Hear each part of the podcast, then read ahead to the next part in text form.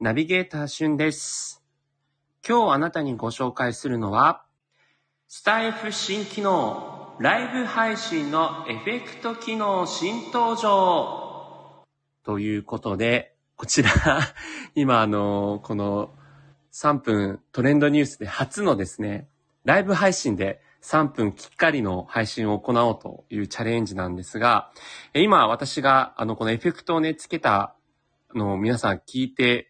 ちゃんとね、聞こえてるのかな？まあ、昨日試してみたところ、あの、ちゃんとエフェクトついてるなと思ったんですが、えー、アプリを更新していただきますと、ミュートボタンの隣にですね、えーライブ配信限定にはなりますが、えースマホ一つでエフェクト機能が付けられるようになりました。これまでこう、エコーとかをね、かけるとき、エコー、こういうのですね。エコーかかってますか？はい。あの、実際にこう、自分の手持ちの機材等々をね、使えばエコーをかけられたんですが、スマホ一つでもこういったエコーを簡単にかけられるようになったんですね。で全部でエフェクト、今のところ8つありまして、タイトルコール、レトロ、コンサートホール、スタジオ、広場、ハイトーン、容疑者、モンスターという感じで、えー実際にこうエコーみたいなものをかけることもできれば、例えば、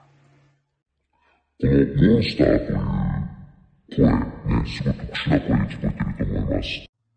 それからこちらは容疑者という声ですね。容疑者、これテレビで見るやつ。はい。というような形で、あの、ボイスチェンジャーみたいな形でもね、付けられるようになったので、おそらく今後、もしかしたらこのエフェクトも増えていくんじゃないかなと予想されます。それから、あの、マイクの開始というボタンもありまして、有線イヤホンですね。ワイヤレスイヤホンではなく、有線イヤホンをつけていただくと、自分の声がどんな風に聞こえているかというのが、イヤホンから聞こえるようになるんですが、ただこれね、あの、私が試した限りでは、あんまりこう、イヤホン越しだとそんなにエフェクトが強くかかってる印象なかったんですけれども、いざですね、録音聞き直してみると、かなり強くエフェクトかかってますので、あの、そのあたり、初めてね、チャレンジする方、あれ、マイクの開始してんのに、あんまりかかってないかもと思わず、安心して、あの、タイトルコールとか、えーモンスター容疑者とかのね、声使っていただければというふうに思います。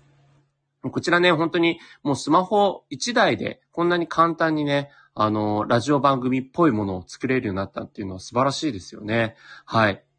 ということで、急遽、あの、通常のこう、アーカイブ配信ではなくって、えー、ライブ配信のアーカイブという形でお届けしております。はい。ということで、えー、皆さんね、日頃聞いていただいてありがとうございます。それではまたお会いしましょう。Have a nice day!